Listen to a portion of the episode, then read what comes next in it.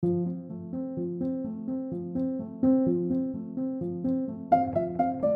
and welcome to Thinking Hard and Slow, the podcast of the Royal Institute of Philosophy. I'm Julian Baggini.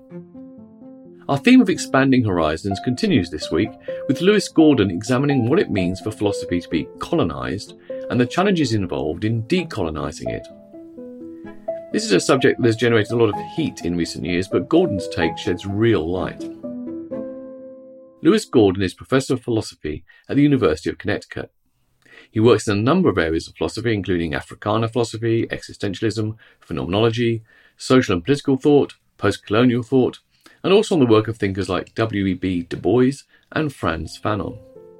His most recent books are Freedom, Justice and Decolonization, and Fear of Black Consciousness.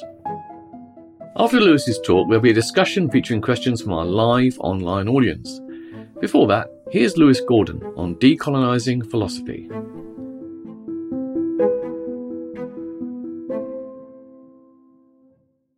Winnikisuk, for those of you who are wondering what that means, that's Wampanoag for hello or good day.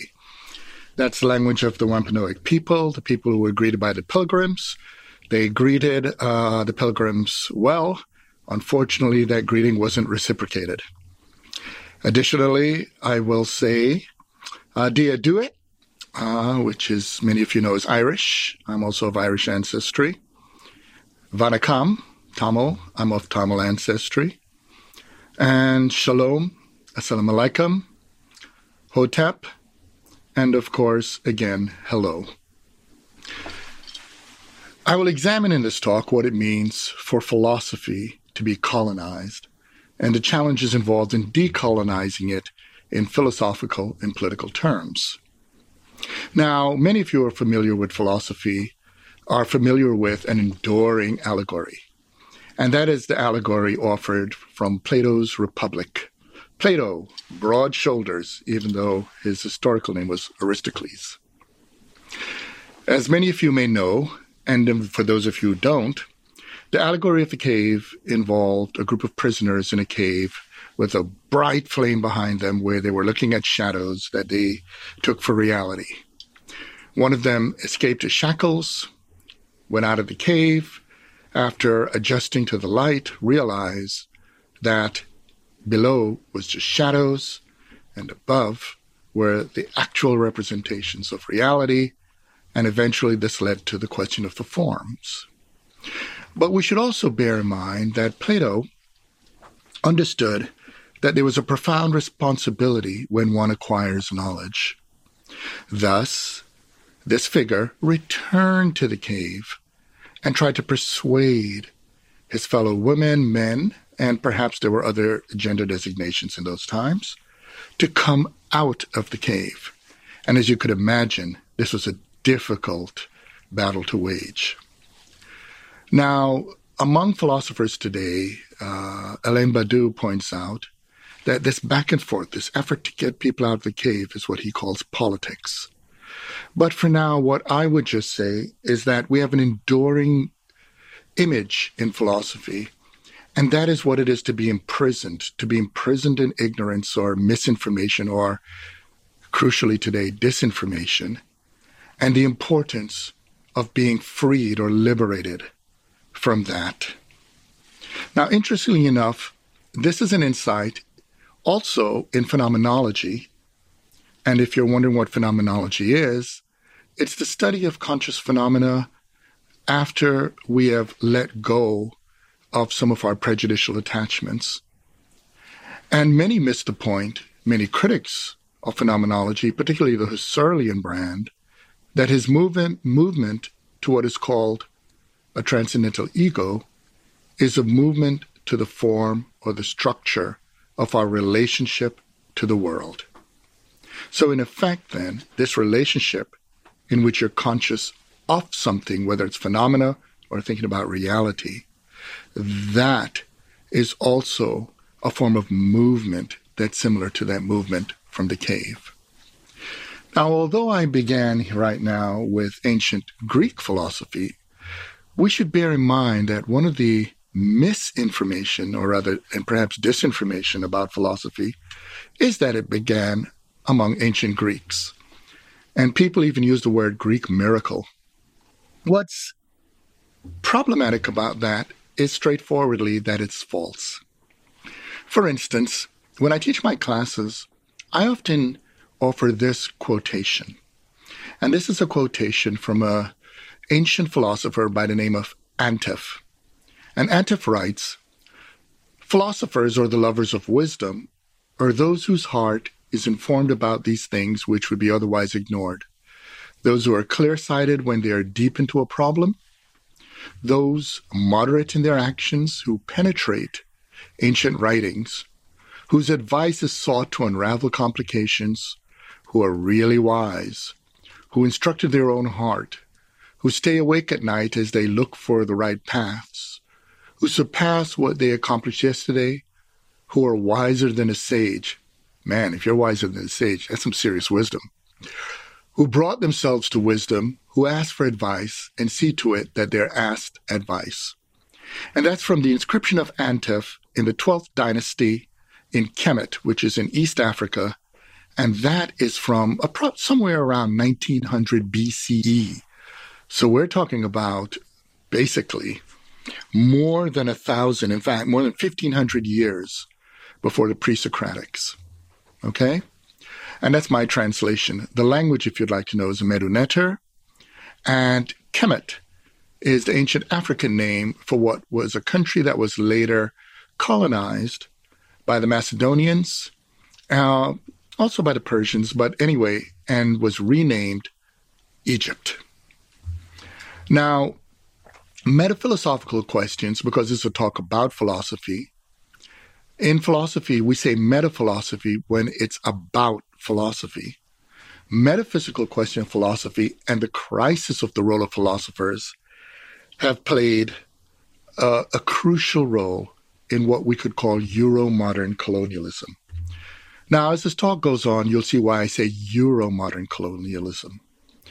Uh, just to hop ahead, the reason I say this is because part of the colonization is to reduce all concepts that we consider good into European concepts. And so we presume, for instance, to be modern is to be European, when all modern means is to belong to the present, which means that in many generations, even before the rise of Euro-modern colonialism, there were many moderns. And all the modern mean is you could understand yourself as belonging to the present through being connected to where the future will be. Now, these concerns are there not only in the formalism of what can be called analytical approaches, and analytical approaches tend to be what dominates Anglo speaking worlds, but it is also a problem of Eurocentric reductionism and textualism of what can be called Eurocontinental approaches as well.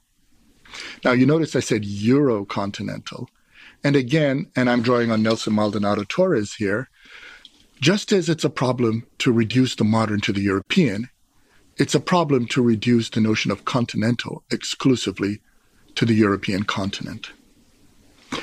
Anyway, both point to a problem of philosophical practices that are cultural effects of the normative centering of thought as embodied in basically whiteness as intrinsically reasonable, and it's often spoken of as ideal.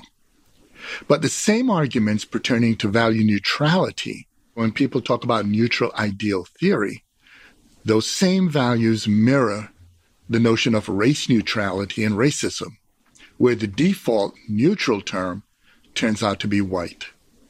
In other words, most of the time when people are saying we're using non racial terms, for the most part, especially in the academy, it's referring to whites. It will it can be different in other places, such as certain countries of Africa. But what's strange is that, or in Asia, but what's strange is the moment you get into the academy, it tends to use white as a default term. Moreover, Euromodern colonialism raises a set of questions and these questions arise from colonial models of how to think, such as first philosophy. Now, if you think about it, if you enslave people, colonize people, if you introduce racism, what this raises is a question of what it means to be human. And if you think about it, especially in terms of enslavement, to designate certain people property is to reduce them to things, which raises the question for them what in reality am I? Am I a human being?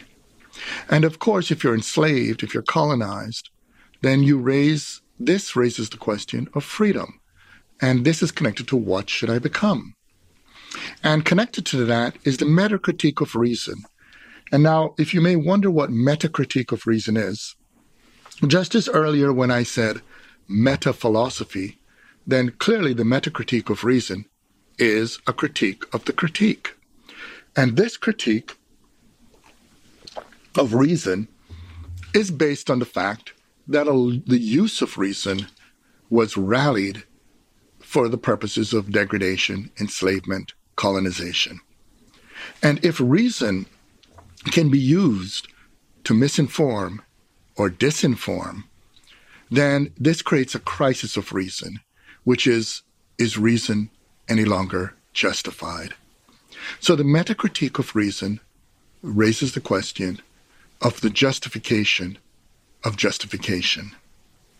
Now, along this way, this route, this requires me talking about what it means for philosophy to be colonized. Because if philosophy could be colonized, then philosophy suffers a legitimation or justification crisis. Well, colonization in the Euro-modern world, particularly of knowledge, takes the form of one, racial and ethnic origins or misrepresentations of the history of the area of knowledge, which is in this case philosophy. Two, the coloniality of its norms. Three, the market commodification of philosophy. Four, what I call disciplinary decadence. And five, solipsism. And these are all specialized terms, which I will explain. Now, what I'm going to do is to conclude uh, the discussion of these forms of colonization with what I call a teleological suspension of philosophy as consideration among other practices of thought. So let's get to the first one racial and ethnic origins and misrepresentations of the history of philosophy. Now, this is an easy matter to address. All you've got to do is present the actual history with nuanced discussions of the terms. For instance, you may notice earlier I referred to Antef and a writing of his that was at least about 1500 years before the pre Socratics. That is doing or demonstrating or showing the history because simply to mention it would require a passive recipient of knowledge. But the thing to bear in mind is that when one refers to who was first or earlier, that doesn't necessarily mean better. And in fact, it doesn't also mean that those who are later are better. It simply means to establish a fact and on that basis continue the discussion of those ideas. Now, the work that's offered by those historians of philosophy or philosophical historians they also offer a critique of what many practitioners of philosophy think the history of philosophy must be. And this is connected to an element of colonialism. Because you see, if you were simply to use the material forces of, you know, warfare, such as what we're seeing happening in uh, the European continent right now with Russia attacking the Ukraine, or if you think of what's happened in West Asia in terms of the attack, what's going on with the Saudis in Yemen, and there's so many other examples we could think of in varieties of countries across the globe. The thing about it is that physical or material warfare for colonization, that is not sustainable. It is far more efficient to get the people to believe the things that are false and in those beliefs, they police themselves. They ultimately develop a system of their own colonization. Now, a critique in the context of philosophy connects to what could be called the Hegelian paradigm, named after the German philosopher G.W.F. Hegel. And that paradigm was based on the idea that the birth of thinking, so to speak, was in the East, and of course, the Northern East, and its movement matures in the Northern West. Now, this aligns the history of the species and thought as a movement from south to north. Almost pretty much all the evidence shows that if you're looking for early thought, you look from south moving northward. Now, there are additional elements to consider. For example, the erasure of what today we call women in the formation of ancient art and thought. And because this is a short talk, I won't get into all the details here, but art, paleoarchaeology has revealed, for instance, that a lot of the paintings from the ancient world, up to 75% of the paintings, were done by women. And similarly, the society to which I referred, Kemet, the scientists, philosophers, they were communities of women. It's not that they were exclusively communities of women, because there were men philosophers. I mentioned Antef, for instance. But the point here is that that kind of colonization has a gendered as well as racial ethnic element. So we go to the second, the coloniality of its norms, and that one is more key to philosophy because that requires the distinction between colonization and coloniality.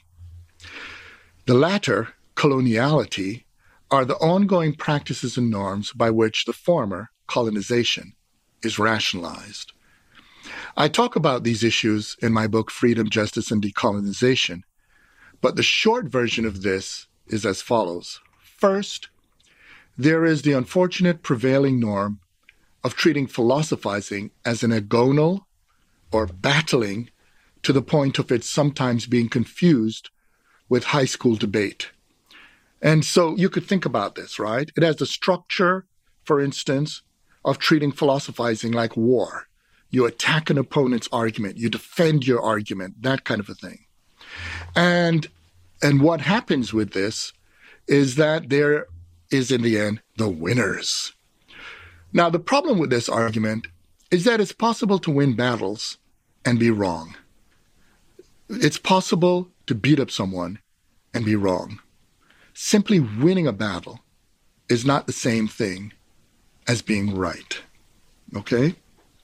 Now, what happens with that approach is that a lot of wasted time is spent, or rather was spent, and continues to be spent in philosophy to bad arguments and forms of argumentation that steer us away from reality. Now, of course, it's not the case that the fighting model is never necessary. For instance, the core of the fighting model is the law of non contradiction.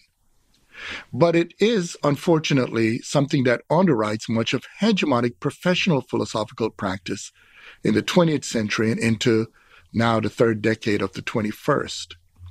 And what that is, is that, you see, even if you can point out a contradiction, what one can, what, there is a lot one can learn from understanding that not all contradictions are the same. And these are insights that go on within analytical philosophy and other forms of philosophy as well. My uh, former colleague, J.C. Beals, for instance, in his work Comparing Consistency, in other words, looking through what you could look at beyond consistency, uh, is an example of this approach. Another thing to bear in mind is that if you take away the agonal or fighting approach, you can have the demonstration approach. And the demonstration approach is where you try to make something evidential. And you make evidence evidential through communicating, through the social practice of philosophy. And this requires accountability through which we can see what we fail to see, hear what we fail to hear, understand what we fail to understand. So, implicit in this is the social disclosure of ideas. And this is much different from fighting with others. It is actually more like the spirit of what we see in not only ancient philosophies, but many contemporary communities of reasoning. In fact, in Jamaica, a community emerged called Rastafari in which the participants sit down and they reason with each other. And the idea is to go through a kind of exchange that will bring us closer to truth. You'll see it among Ethiopian philosophers in their concept of hatata And you could see it also in East Asian philosophy, in athletics, and many other forms. Then we get to C. Now, the second one requires a different conception of language. If we're going to argue about the communal, social, and communicative practices through which we reveal reality, one, we must then reject the model of human beings as internally closed but seeking to reach outside. And this is a model that's dominated a lot of Euro modern philosophy since Descartes, Hobbes, people like those. And it's the idea that you treat a human being as a kind of almost like an armor, and you're trying to get beyond the armor. If we understand language as something that's not a thing, like a vessel, we understand that it's disclosed and we're already out there. And this requires addressing the creative capacity of human reality as communicative, as also productive of meaning. Now, this last point about meaning is connected to the one I made about the public as philosophically significant, and that was implicit in Plato's allegory of the cave, right? He came back down to the public, right? The philosopher. Since public in this sense is not about the popular, but about what is not hidden. What, as we know in, for instance, the Greek language, is aletheia, which is that which is disclosed. In the longer version of what I'm talking about right now, you could link such concepts to notions of truth. And in the English language, truth comes from tveth, which means also about that in which you can put your faith. In Latin, verification, in Greek, aletheia, and in ancient Kemet or Egyptian, we have Maat. But there are many other examples of this. And they all boil down to the question of accountability as understood relationally or through what we could call relational metaphysics. And what this means is you don't think of a human being as a closed reality unto itself, as a substance, but you look at a human being as a relationship, as an activity. And in fact, there are many languages in which human beings are looked at in this way. But what happens when you have colonialism is that you make a shift from verb based languages to noun based languages. Okay?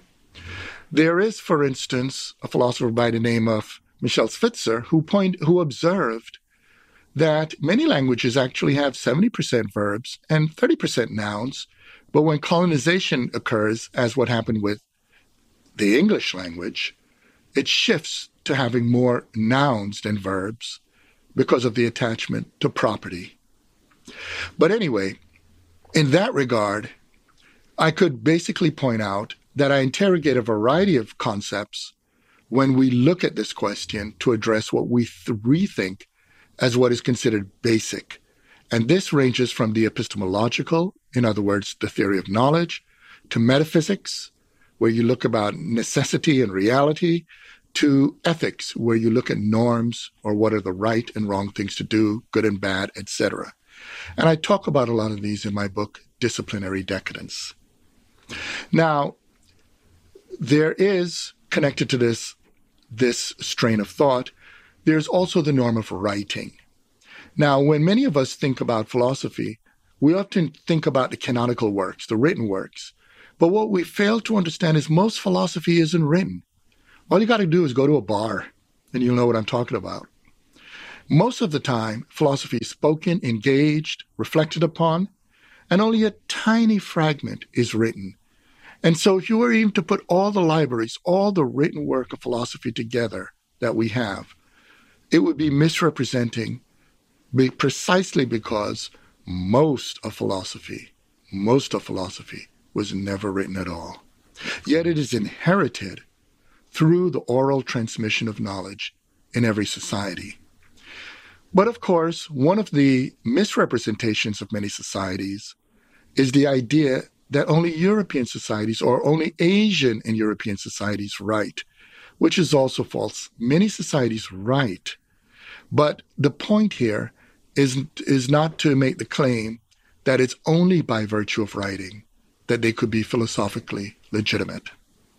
So now we move to the question of market commodification. Now, here there's the problem whose structure is similar to what's called theodicy. Theodicy, translated, is from Greek, means God's justice. Think of theodicy this way. When you're a kid and you argue with your parents about God, you may say, if God existed, why is there so much evil in the world?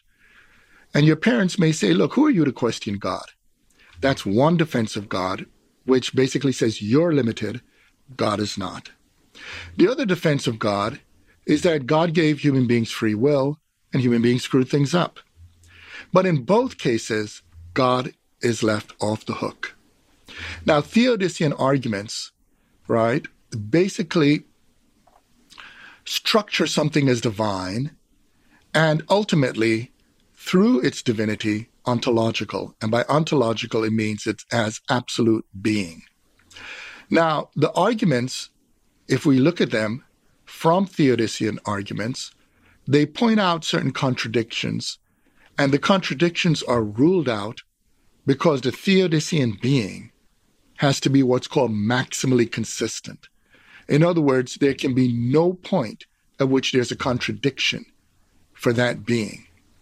Now, although consistency is important for humanity, maximal consistency militates against freedom and possibility. I usually illustrate it this way Who in the world would want to be married to a maximally consistent person? There's a point where, if that person is maximally consistent, that the partner may say, You know, you're so consistent that you're unreasonable. And this already gives you a clue that reasonability and consistency, maximum consistency that is, are not identical. If we bring it to the market, the deification of the market treats the market as maximally consistent, which means anything that contradicts the market must be gobbled up by it or placed outside of it. The market commodification of knowledge, then, includes that of philosophy. It does so through the logic of that becomes not examining what poses a question to or of the market, but instead the market of that logic and mode of questioning. Thus, instead of the philosophical analysis or critique of the market, we have the market of philosophy. And the market of philosophy commodifies philosophy, and that market commodification of philosophy is a form of market colonization of philosophy through rendering its capacity to question the market impotent. It also means that certain areas of philosophy hold sway not on the basis of the philosophical reasons they offer, but instead because of their marketability. Bear in mind that marketability now is not identical with consensus or the shared realization of evidence and its evidentiality, but it does function as a force to silence those who may be critics of certain trends in philosophy. Now we turn to disciplinary decadence. This is a term I developed in my book bearing the same name, although it goes back to the 90s from a book I wrote called Fanon the Crisis of European Man. When a discipline is being created, it is attuned to reality and it develops resources through which to address reality. However, when a discipline is decaying, a discipline begins to succumb to the resources of colonization that I mentioned earlier. Disciplinary decadence is a consequence of epistemic colonization leading to forms of epistemic closure or knowledge closure, especially at disciplinary levels. Now, bear in mind the point is more than epistemological here, but it is because philosophy is knowledge producing that this concern comes to the fore. This takes the form of structuring a discipline and its methodological resources as if they were created by the gods or God. The result is methodological fetishism at the price of reality. Some of you may be familiar with this. There are people in some fields who may, when an author has written a study, simply look at the method without asking whether the results are true or false. Transcending disciplinary decadence requires what I call a teleological suspension of disciplinarity, It requires being willing to go beyond one's discipline in a communicative practice attuned to reality. And this may mean being in conversation with other disciplines, but bear in mind it's not the same as interdisciplinarity. Because interdisciplinarity, each discipline may treat itself as whole or complete, and they could thus be like ships passing in the night. Transdisciplinarity requires communicating with the discipline and drawing upon resources that require a form of humility regarding the resources one's discipline has. So this means disciplines learning from each other, and they may even go beyond each other and develop new disciplines. Now, this is in fact what many of those who produce revolutionary contributions to philosophy historically did. They came from architecture, astronomy, chemistry, engineering, geography, law, medicine, physics, poetry, and more. And some of the people I'm talking about range from people such as Aristotle the physician, all the way through to Hume the lawyer. We could go through so many. But if we pick, or in, in very ancient times, Hotep, who was architect, astronomer, physician, the list goes on and on, on and on. Okay? But even if you just look at medicine, you'll find Imhotep, you'll find Lady Peseshet. These are all ancient East Africans. You already know about Aristotle. You can have Ge Hong in China, Dao Hongming. You could have John Locke, right? In England, you could have Anton Wilhelm Africanus Amo from Ghana and Germany. You could have Mary Seacole from Jamaica. You could have Zhang Xingzhong, William James, uh, Leo Tolstoy, Karl Jaspers. These are physicians, psychiatrists. You could have the engineer and architect Ludwig Wittgenstein. You could have the psychiatrist Franz Fanon. There's so many others. Rene Descartes, physics, mathematics, etc. Bertrand Russell, Lord Russell, mathematics, or Husserl, Edmund Husserl, mathematics. But the point I'm stressing is that they're looking at reality and more concerned with the problems. And in doing so, they generate a new philosophy. So, philosophy, in other words, is imperiled where commitments to truth and reality fall sway to disciplinary and methodological allegiances, the result of which is a set of siloed practices. And this leads to the last, solipsism. Now, this is a technical world in philosophy, but the short version is if you treat your discipline as the world, then you've turned away from reality and solipsism becomes the effect. Solipsism is evident from all the premises I just um, offered. And epistemic closure leads to the false conclusion of an ontological reality, an absolute reality, into which all possibilities are squeezed. Now, if you're going to decolonize philosophy, it's pretty clear that to do so is something more than an attunement or attitude. The clearly relational arguments here means that philosophy should consider being true to its roots of connectedness and relations to reality instead of normative appeals to purity, yes, scare quotes, purity, and reductive reasonings of translating reality into singular domain. And this is something, there are a lot of people who are obsessed with translation.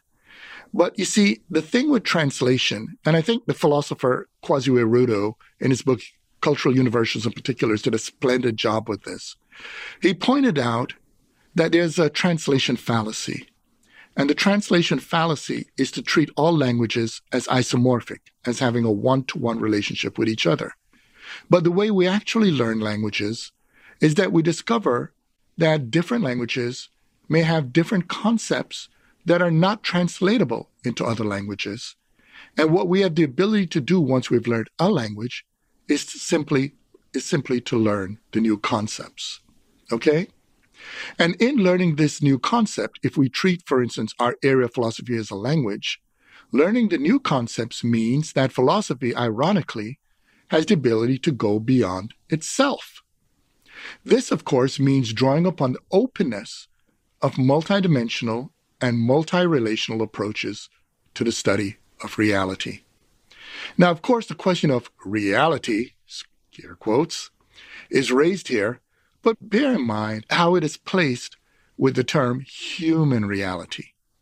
The human in the formulation is not a closed idea, as in substance that I mentioned earlier, or in formal logic, a well formed formula, but instead an ongoing openness of becoming that also constitutes. Now, this insight is in many languages, and the symbols they use to articulate humanness, humaneness, and humanity. For example, in Chinese, you have ren.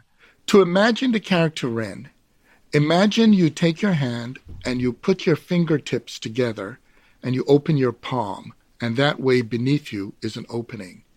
That is ren. And it refers to the human being or person. But in the language of Medu Neter, you could also think of the concept ankh.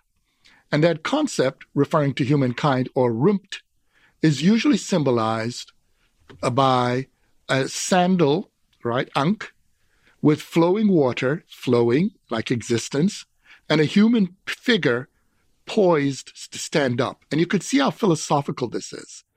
Because a human being is something from the earth that rises. But of course, human being doesn't fly. Now, mankind or humankind as rumpt is also symbolized in that ancient language as a figure, or at times a male and female figure, or sometimes three figures, poised to stand up. So again, in the very symbols, we can have the philosophical richness.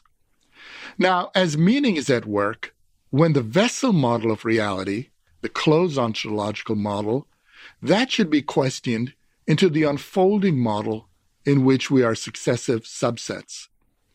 Thus, reality has ontological parts that are transcended through open possibilities. In other words, the idea of trying to contain reality is already fallacious. One relates to reality. Now, to conclude, at a practical level, we should remember that most philosophical knowledge, as I mentioned earlier, isn't written, but engaged through varieties of media, from spoken to signed to performed. At the political level, there's the need to rethink the logic of outcome before performance. This requires a kind of responsibility akin to political responsibility. And this is back to the allegory of the cave, the political responsibility, where it is where its undertaking, as always, is always for the production of what is greater than the self, and is, in the end, an inheritance across time to those who are, ultimately anonymous to those who produce it. And that anonymity, when we think about it, is a profound form of anonymity because it requires a commitment that's premised on not on something or rather other than a narcissistic attachment to a reproduction of the self, into a more radical conception of openness, which I in my writings call radical love, which is an understanding that one participates in the condition of possibility for others to learn and to develop the dignity and freedom to understand and relate to reality as well.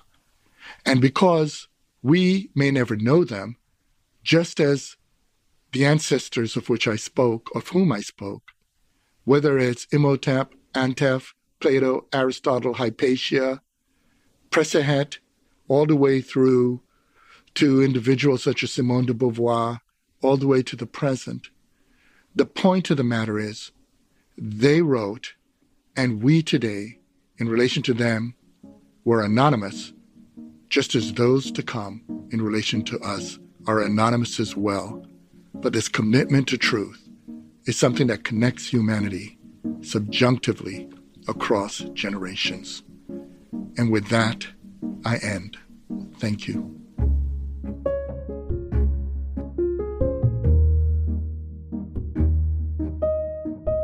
Early on in the talk, you talked about how a lot of uh, language, concepts, things which are officially non racial and neutral, their default terms, they actually are, are white. And I didn't get time to give examples. Could you perhaps sort of give some examples of what you mean by that to try and make that point vivid? Well, certainly. If we think about, for instance, when we read uh, many text, many ordinary text, and we simply hear terms like a person, a woman or a man went to the store. Most people, they presume that an individual, at least in the context of the North American and the European Academy, are white, or in the satellites of those places. For instance, if you are going to study at the University of Cape Town in South Africa, or if you are in certain places such as the University in Kenya, etc. Now, my point is not that this is absolute.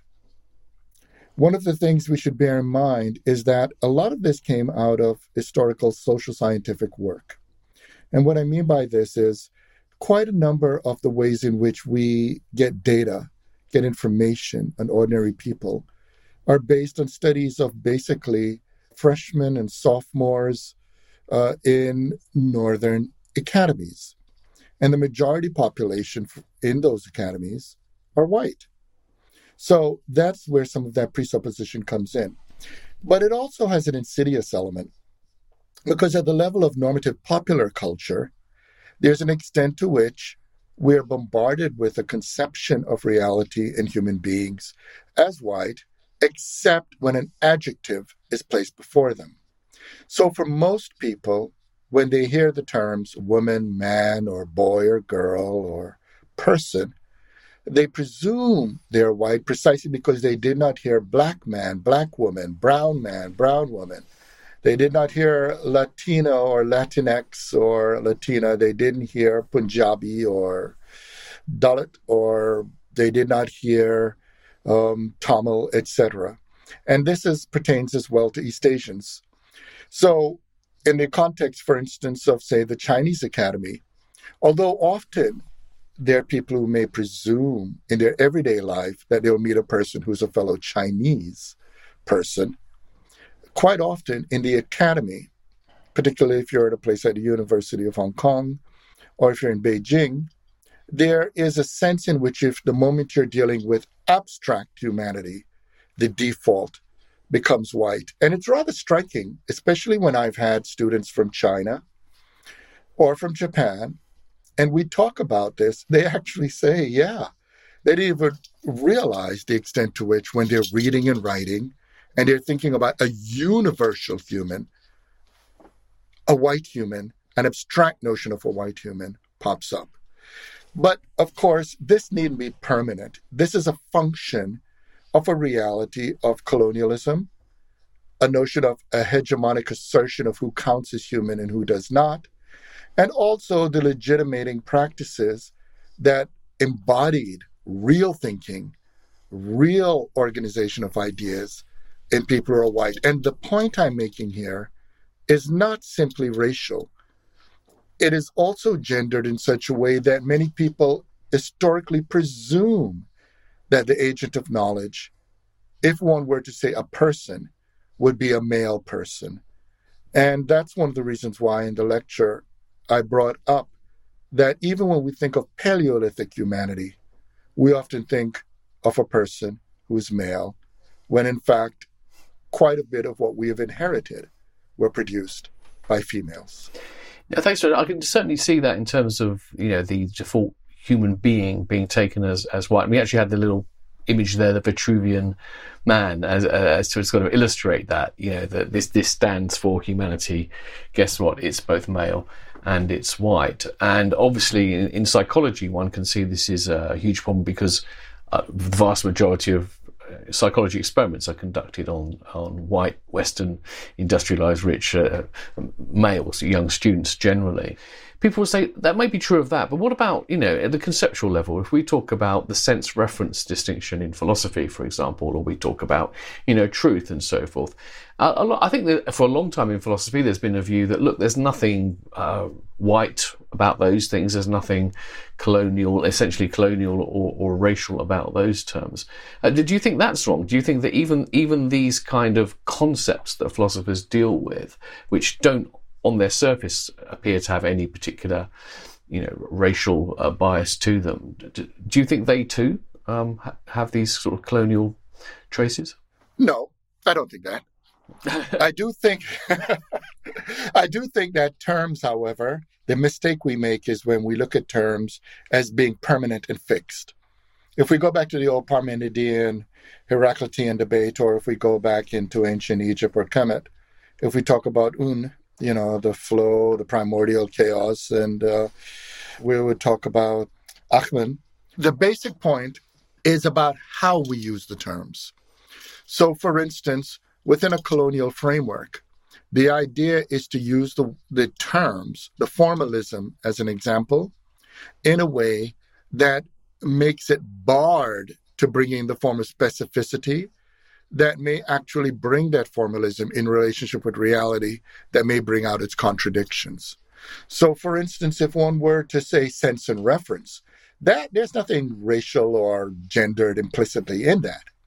But if one were to say that it's only legitimate if we were to talk about sense and reference in a way that doesn't bring up how sense and reference may actually be part of a particular organizational professional practice that may make us not bring up the reality that there are languages in which sense could be questions as a sense of what?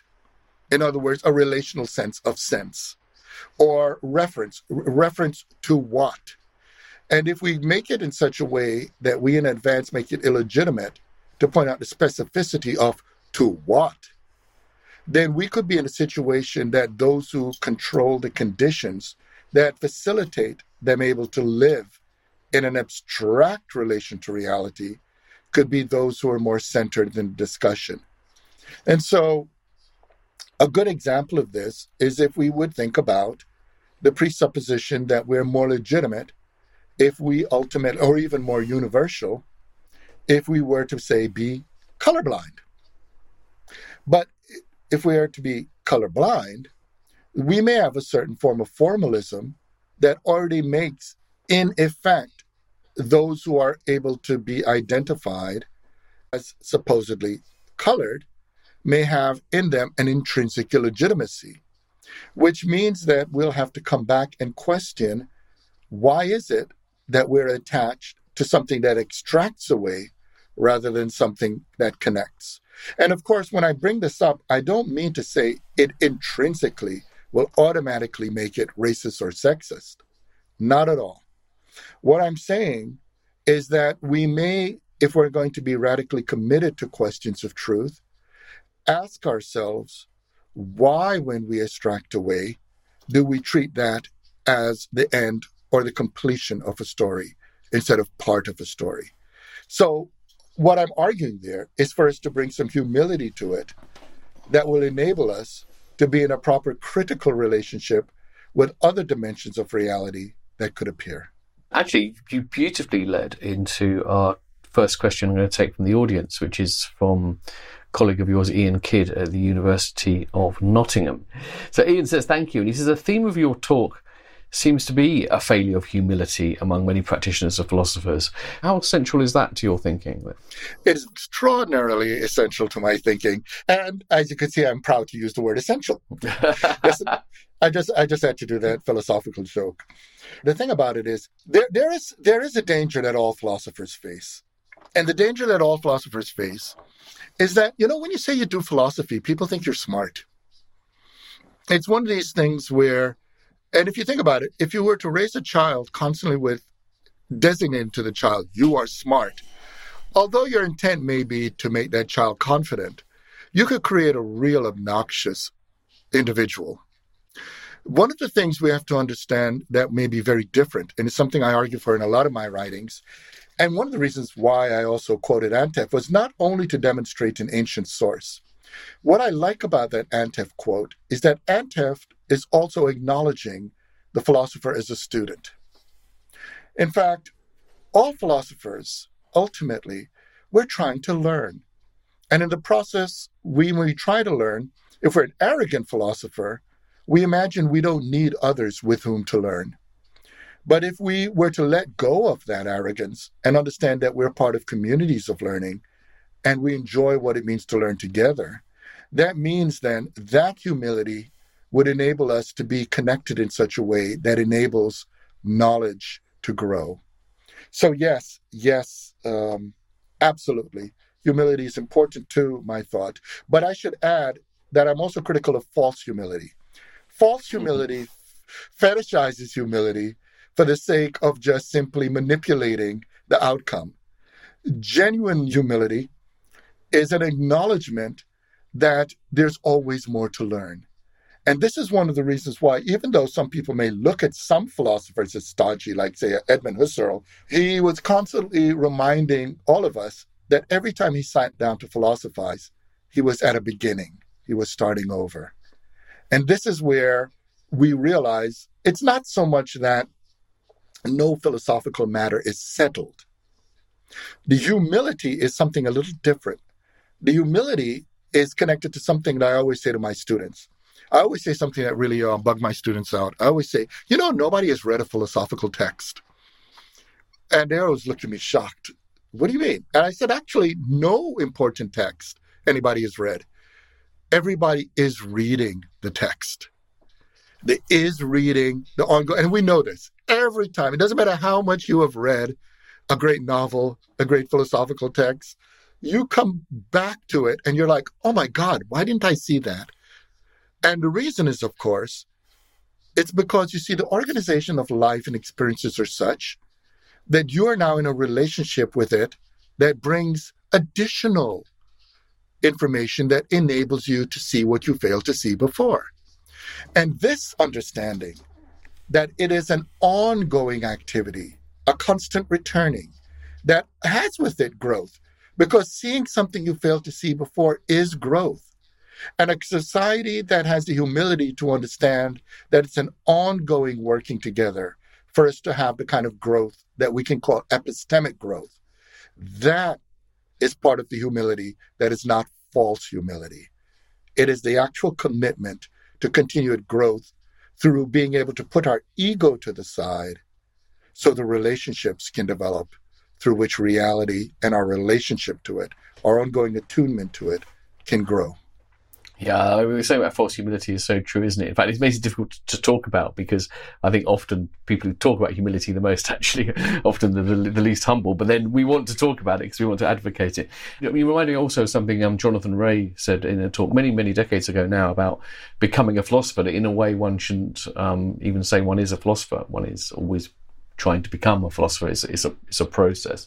I did want to just put this question up actually from David uh, Crispin because it relates to something you were saying. And thank you for saying this, David, because he says, I never read or write philosophy and I didn't finish school, but I'm able to meet philosophy soft in my life. Why?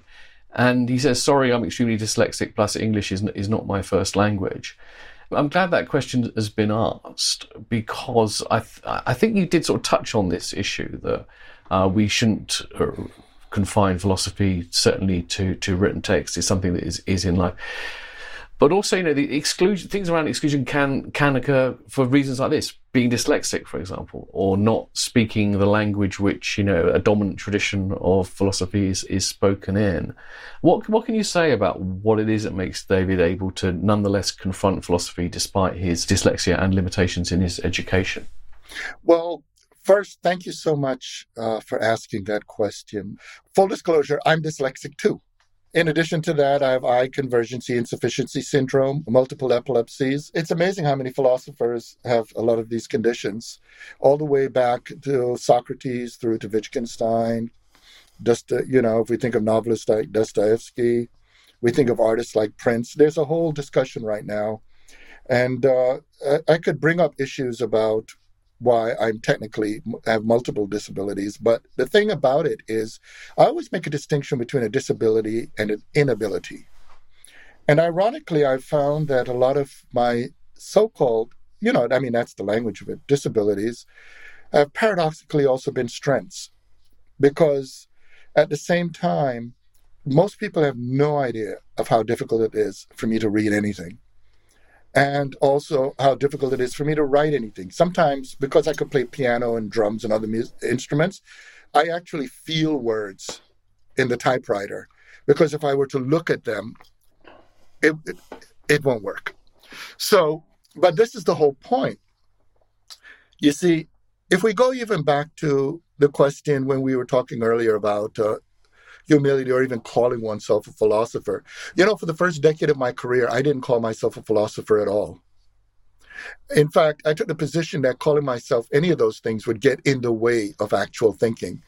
And it was very funny. I remember having a conversation with Calvin Schrag about this. Calvin Schrag is a very famous uh, philosopher from Purdue University.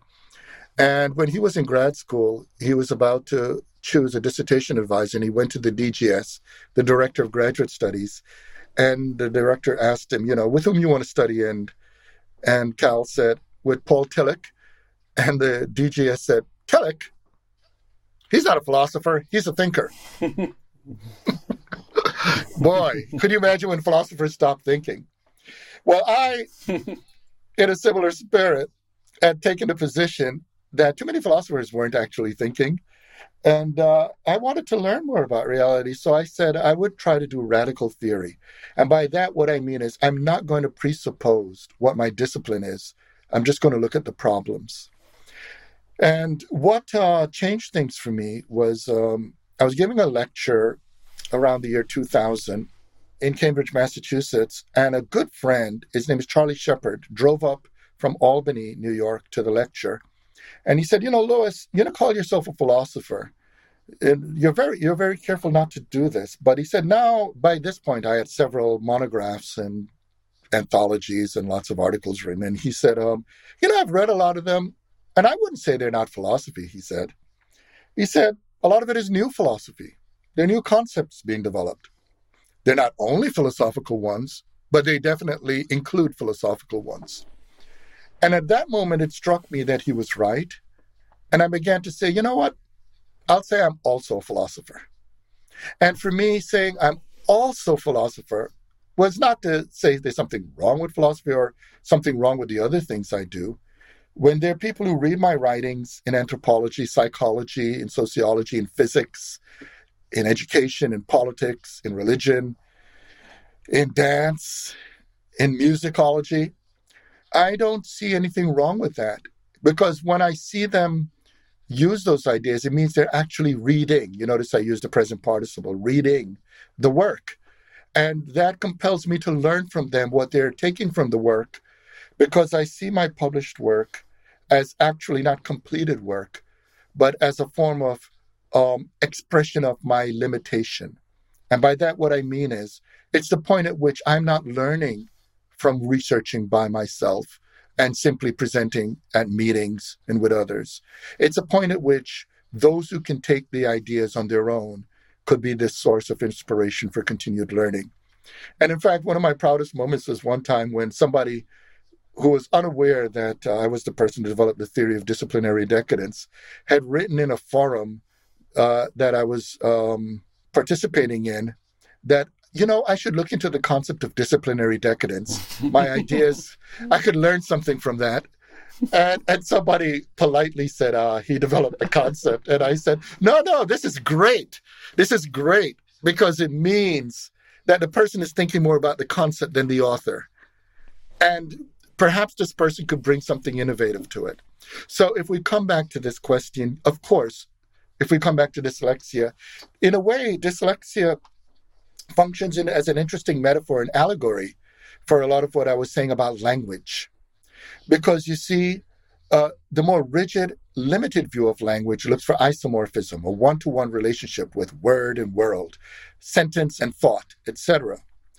But there are these moments in which, because we arrange words differently, we have to think differently. We have to organize things differently.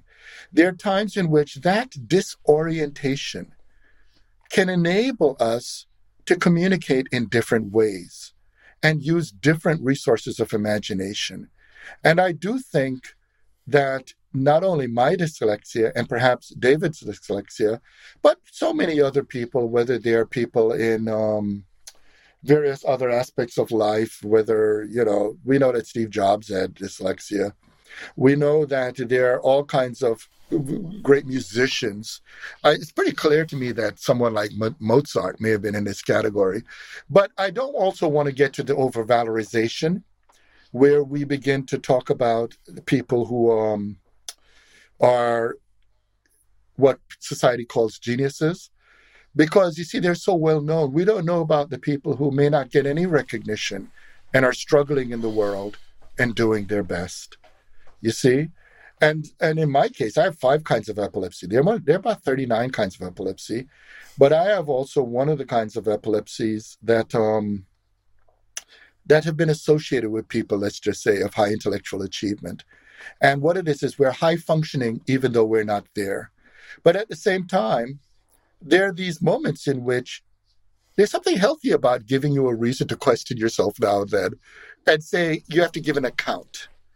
And if we go back to that earlier humility part, one of the things about people with multiple conditions like dyslexia or epilepsy, etc., is that we constantly have to account for ourselves. And part of the humility I'm arguing for in philosophy as a discipline I actually think it's healthy for philosophy to account for itself, to have to be able to explain itself, even in forums where we're not with what's called professional philosophers. I actually think we learn a lot from there because we now have to be off of our comfort zone and work out ways to communicate ideas more clearly. And I find it also similar when I work in different languages. I had put myself in an uncomfortable situation a decade, of, more than a decade ago, about going on 20 years ago, by committing myself to write, to learn to write an, uh, uh, uh, an article or a book chapter in a different language every year. And there was one year I would write three articles in those languages.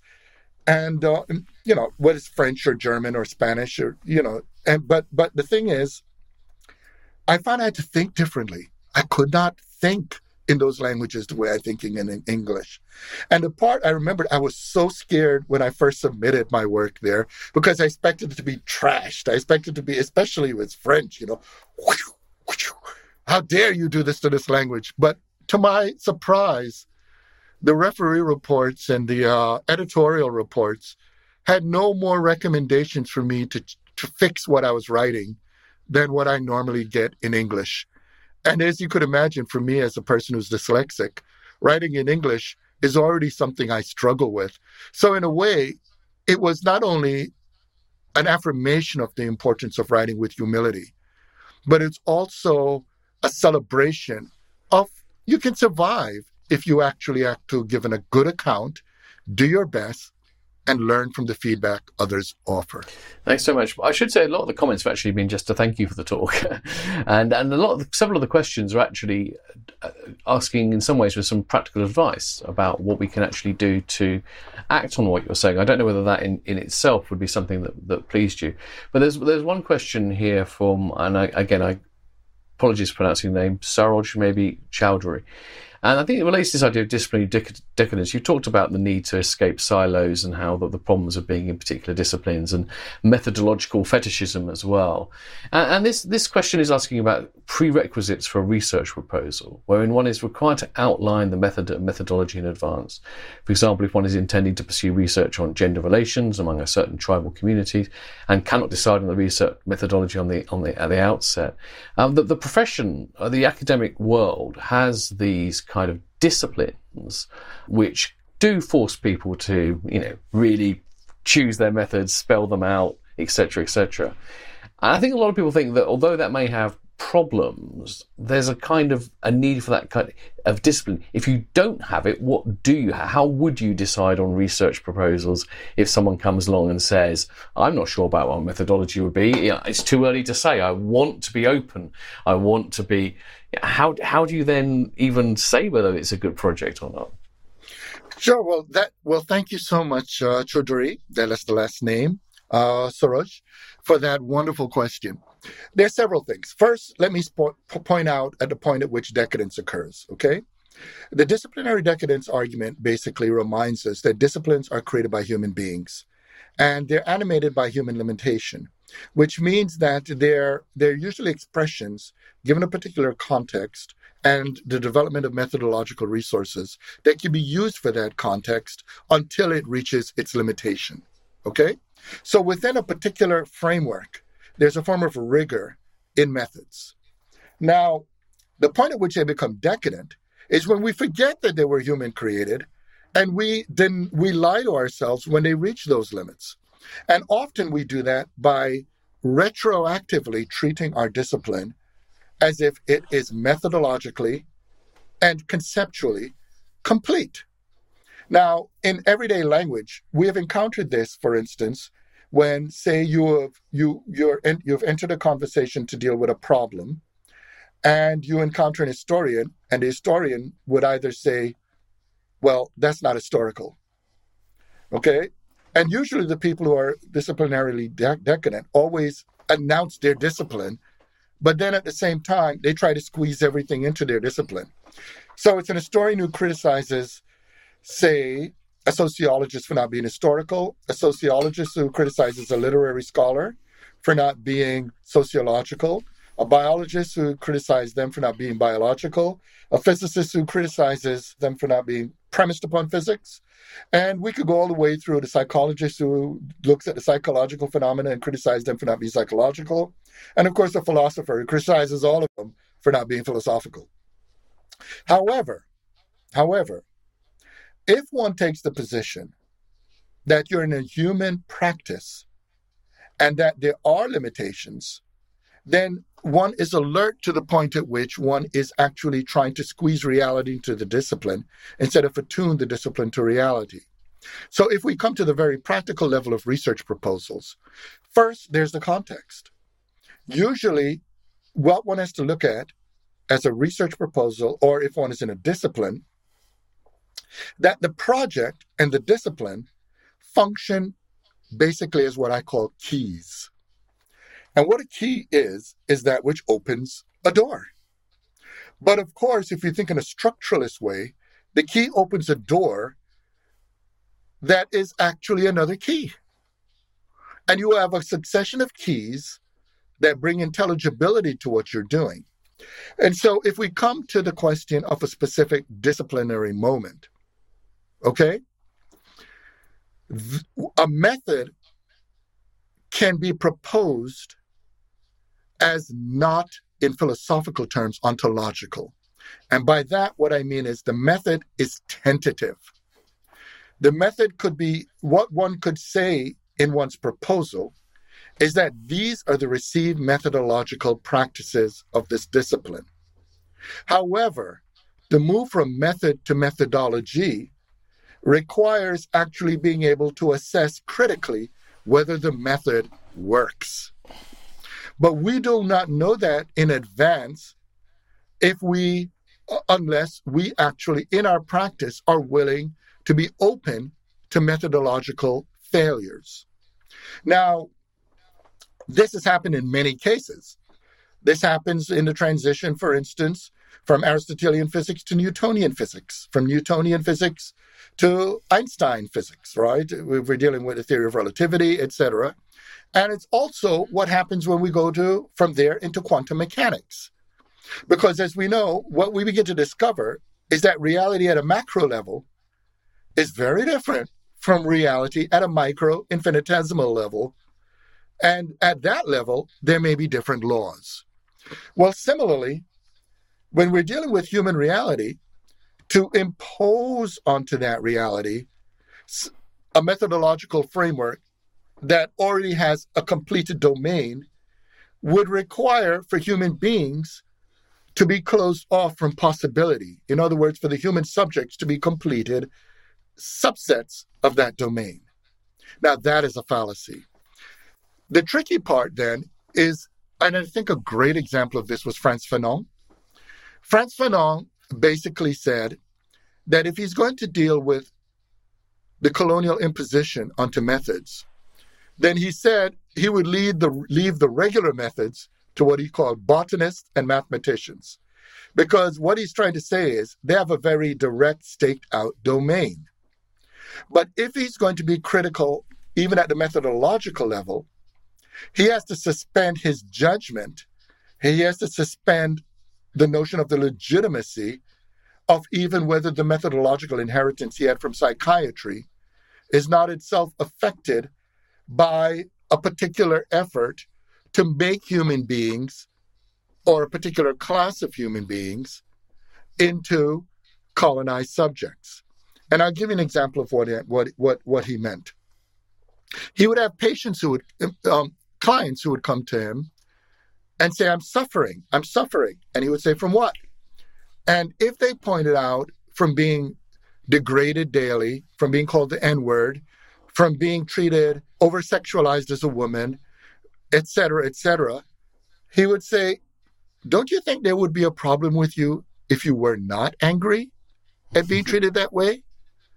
In other words, perhaps you are suffering because you're healthy. Now, his advice to those people is you have to go out in the world and be active, socially active, politically active in transforming the way you are affected in life. But if we back up, if you presuppose the completeness, the methodological completeness and legitimacy of the inherited psychiatric practice, then the goal should be to make the client at home and happy at one with a society that degrades him or her. That would, in effect, be the happy slave. And in fact, there were actually developments in psychiatry. For instance, concepts like drapetomania.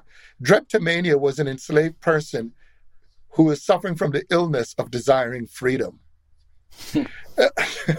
so when so the point at which you can be self-critical of your human science that's the point at which one has to not presume the legitimacy of the method but be open to question it, especially when it produces results like happy slaves. Uh, a lot of people have been persuaded that they do need to broaden what they're teaching, it, it, studying, and what they're teaching. A lot of teachers. Um, and a lot of them, like me, uh, have this slight problem, which is that all our education was extremely narrow. Uh, we we didn't learn back in the day the things that we wish we did learn now. Um, last week, uh, Chief A. Chike Jeffers gave a really good talk on Du Bois, and you know, Du Bois didn't appear on any curricula that I was studying when I was a student. That's my loss. So, um, somebody who's going by the name of Insert Philosophy here, um, people don't often go by their real names, It says, How do we expand the scope of philosophy coverage to include broader perspectives without simply tacking on non canonical philosophers, but integrating them into a holistic diversity of philosophy? And I say, I think the background to a previous comment this person made, uh, background to this being, of course, that people are often coming to this as people whose you know own education, own background to date doesn't have the diversity and richness in it that they aspire their own students to have. Thank you, insert philosophy here. That's a wonderful question. There's several things I could bring up. First of all, my training, my formal training, so to speak, as an undergraduate, formally trained in what's called analytical philosophy. I was also trained in uh, classics, but classics as defined in terms of Greek and Latin. I was also trained in political theory, and I also uh, loved loved astronomy and physics. Okay, now within that framework, I wasn't getting a lot of the things I'm talking about today, but that doesn't mean I wasn't getting something. Because remember before I said all education is a key. And what I was developing was a skill set. What I was learning was how to learn. So when I went to become a graduate, when I went to graduate school, I didn't go to graduate school right away. In my case, I actually was playing music as a, as, as a jazz musician, and I was working in the New York public school system. And I had created a school called the Second Chance Program. And it was a school for young people nobody wanted to teach. And they were so difficult to teach that I was told that if 10% of them were able to complete secondary school, it would be a successful program. And we managed to get 85% of them to complete and go on with their lives in very constructive ways. And the question was when you do that, you have to do a study. And the study, I realized, could not answer properly the question of human potential. Because you see, why those pro- that program worked was because the students were addressed as human beings, and there was a, an environment of faith in their ability to learn. And I'm talking about secondary school young people who were reading things like Hannah Arendt's The Human Condition, took up fencing, did all kinds of creative, beautiful stuff. So, what am I leading up to with this story? Well, you see, the thing was, I never enter a classroom as a didactic professor or as Moses with the tablets. I enter as a person who fell in love with learning and continued to learn. And what I discovered as along the way is that my students are not only people who are learning, but they bring experiences that I too can learn from. So we learn together. Now, it doesn't mean that as an advanced student, I don't have a kind of authority or legitimacy. But you see, because I've announced myself as an ongoing student, it means I have to account for myself when I explain things, which means for the students themselves, there is a distinction between an authority and the demonstration of what it is to be authoritative. Now, how does this come about? Well, you see, because of having studied Greek and Latin, and because of my background as a person who's Jewish, being related to Hebrew, it opened the way the doors for me to study other languages and I began to, as I learned them, begin to see anomalies, things that didn't add up, things didn't make sense. And what I've learned also as a musician is that you learn through doing. You perform the music, you work at it, and you are opening up yourself to continued growth. So, what so one of the things that's important here is that every everybody who have even been trained narrowly is like somebody who has developed a language that enables her, him, or them to learn other languages. And if they're committed to that ongoing learning, then if we bring back something, and you brought up Chike Jeffers, he brought up, I, I, my guess is he probably brought up Du Boisian double consciousness. And what Du Bois pointed out in his discussion of double consciousness is there's one kind of flat double consciousness, and that's when you only see yourself as in terms of how the society has constructed you. Okay? But there's another kind of double consciousness, which Jane Anna Gordon elaborates, called potentiated double consciousness, which is where if you can see yourself as not limited, as not a problem, but instead as a human being facing problems and having to address them, then you raise the question of a society that constructs people into problem. And now you can address that society the way Fanon had those clients address the society. But it means taking on the responsibility of what can be its potential. And this potential, this dialectical movement of growth, is called learning. So the thing that why research is important why every teacher should continue to learn, why every teacher should continue to study, is because that increases our relationship to reality and our skill sets. I didn't overnight know the kind of things I'm talking about today, but it's because I was constantly encountering the contradictions that it made me ask maybe there's more to learn. Maybe what I'm dealing with are false universals. And the moment I particularize either Europe, Western, etc., that brings upon me the responsibility to learn beyond Europe, beyond Western, etc. And of course, I'm not going to learn everything. But what I do learn along the way enables me to have a richer relationship with others. And also, even though I don't always speak the languages perfectly. For instance, even even you know in the I, I just so people could spell it out when I was referring to the Irish when I said Dia duit. The right pronunciation is Giaguich or Giaguich. But again, native speakers may do it differently, but the point is we are setting up the conditions of a form of generosity and commitment of co learning. And so, what I would say is the argument here is not to throw the canon out, the baby out with the bathwater. The, the lesson to be learned here is to begin to interrogate more critically what could be the ongoing contributions of all humankind for us to continue learning. And that's urgently so. And I don't only mean it about authors. There's a concept I have called theodicy of the text, where we forget that books are written by human beings.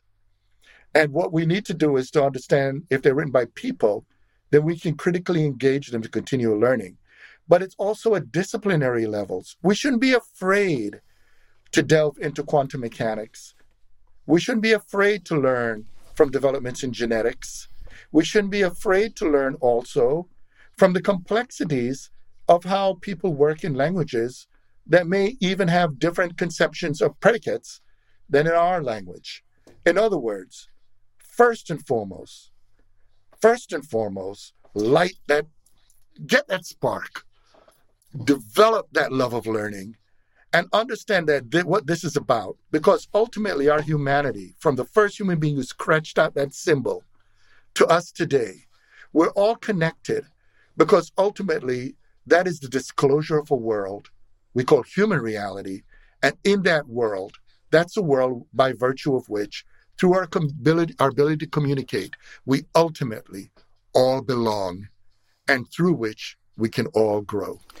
Thanks very much. Perhaps I'll just a, a very brief one, brief question, brief response, if you could. Uh, Jonathan Webber, philosopher in Wales, Cardiff.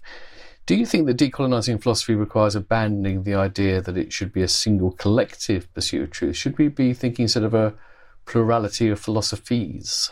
Thank you very much for that, Jonathan. The short answer is I don't think we should worry about pluralism. It'll be great if there are philosophies. Of course, when the moment we get into meta philosophy, which is part of what this talk was about, we tend to to, to raise the question of whether there is a philosophy of the philosophies. But we should bear in mind that it's possible for philosophies to meet. Too often we have meetings where philosophers meet, but philosophies don't. But if philosophies meet the way disciplines can meet, then they could transcend themselves and actually develop better relationships with reality. Thanks very much indeed. I don't know whether you would agree with this, Lewis, but I mean, it, it struck me that uh, when people talk about decolonizing, decolonializing philosophy, um, there there is obviously quite a lot of resistance to that at the moment, and some people who think that people are too, I don't know. Uh, people talk about, you know, excessive sort of guilt and historical this and the other, but it seems to me that when you spell out what's necessary for this, um, actually, the things you spell out you could you could spell out a list. You could say, you know, let's have openness. Let's think about the relationality of human beings rather than the atomization of it. Let's avoid methodological fetishism. These are all good things, and actually, you know, if if we pursue these, we will have a decolonialized philosophy. But they're all. You don't have to even mention the word decolonial to see that these are good things, right? Correct. In right. fact, one of the things, one of a big subtext of a lot of what I was saying is that unfortunately uh, there are certain turns that philosophers have taken that are actually antipathetic to philosophy. I'm actually making a call for philosophy to be true to its spirit, which requires itself developing the kind of humility to say that it is not the final answer in reality, and that its willingness to learn means that it may be willing to transcend itself. But of course, it may mean that you discover that that is a new philosophy or something philosophically actually far more inclusive. And that would be great. But one thing I should also mention is that decolonizing is also one problem with it is that it it's a negative turn, right? It's a it's something that is actually saying there's something wrong to be fixed. But there's also a decolonizing for. If it stays simply in a negative dialectic of what it's it's it's against, then it's it it can collapse into its own fetishism because it can be reactionary. We need also to think about the question of what decolonizing is for. And this is what Catherine Walsh and others have mentioned. And this is what's behind the spirit of actually not having to say the word actually decolonial at that point. You notice I said teleological suspension of philosophy, etc., but we didn't have to do that. We could say philosophy beyond philosophy. And again, it's a paradox the main point at the end of the day is that we need now to start thinking through what what certain certain thinkers have characterized as the right organization of the kind of attunement and virtues that would be be important conditions for us to move forward with thought, particularly thought that's aware of institutions of power, political realities, etc., rather than collapse all thought into a siloed and almost reactionary protective model. And that, of course, always carries risk, but at the same time, among the virtues that we can bring to our endeavors is the virtue of courage.